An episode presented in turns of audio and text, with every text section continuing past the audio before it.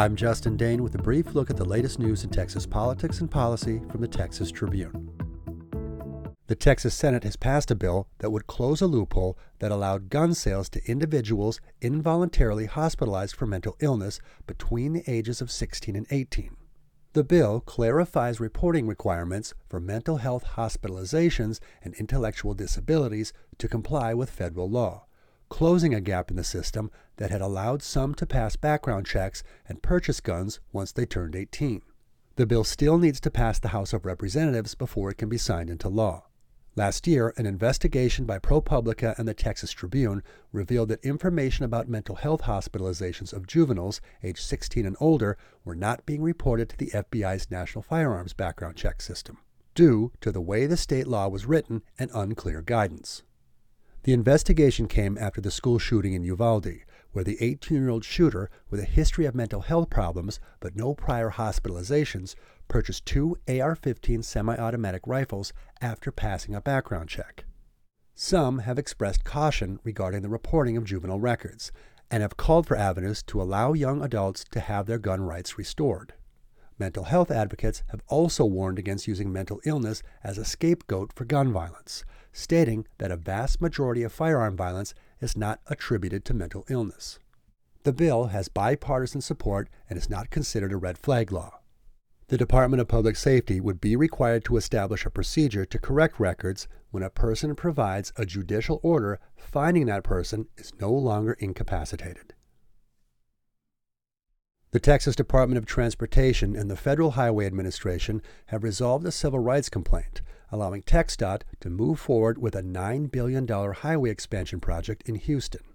The project will expand Interstate 45 and other freeways in the city's urban core, but neighborhood groups have raised concerns about displacement of residents and increased pollution. As part of the agreement, TxDOT must mitigate the construction's impact on communities of color, including holding community meetings twice a year and providing more funds for affordable housing. The project is expected to displace over 1,000 residents and 300 businesses, with activists fearing the negative effects will fall hardest on historically black neighborhoods like Independence Heights and the Fifth Ward. While transportation experts have argued that highway expansions do not reduce vehicle traffic in the long term, Texas transportation planners hope that projects like the Houston Highway expansion will help reduce congestion as the state's major metro areas continue to grow. However, major highway projects across the state have faced fierce opposition in recent years due to the racial and economic segregation created and exacerbated by highway construction in the mid 20th century. In Houston, residents and community leaders warn that the I 45 expansion will disproportionately harm communities of color already dealing with rising housing costs, gentrification, and displacement. Activists opposed to the project have expressed disappointment in the outcome and doubt that the Federal Highway Administration will hold TxDOT to the terms of the deal. Despite opposition from residents and local elected officials, TxDOT reached compromises with the county and the city of Houston over the project, leading Harris County to drop its lawsuit against TxDOT. The agreement between the state and federal agencies adds teeth to the bargain struck with the county, giving those provisions the backing of the federal government. Activists will now have to try and shape the process through the community feedback mechanisms laid out in the agreement. Check for updates on any of these stories at texastribune.org. You can also follow us on Twitter. We are at Texas Tribune. And don't miss our special episode of the Texas Tribune Tribcast, Friday morning at 8 a.m with guest Jen Psaki, MSNBC host and former White House press secretary.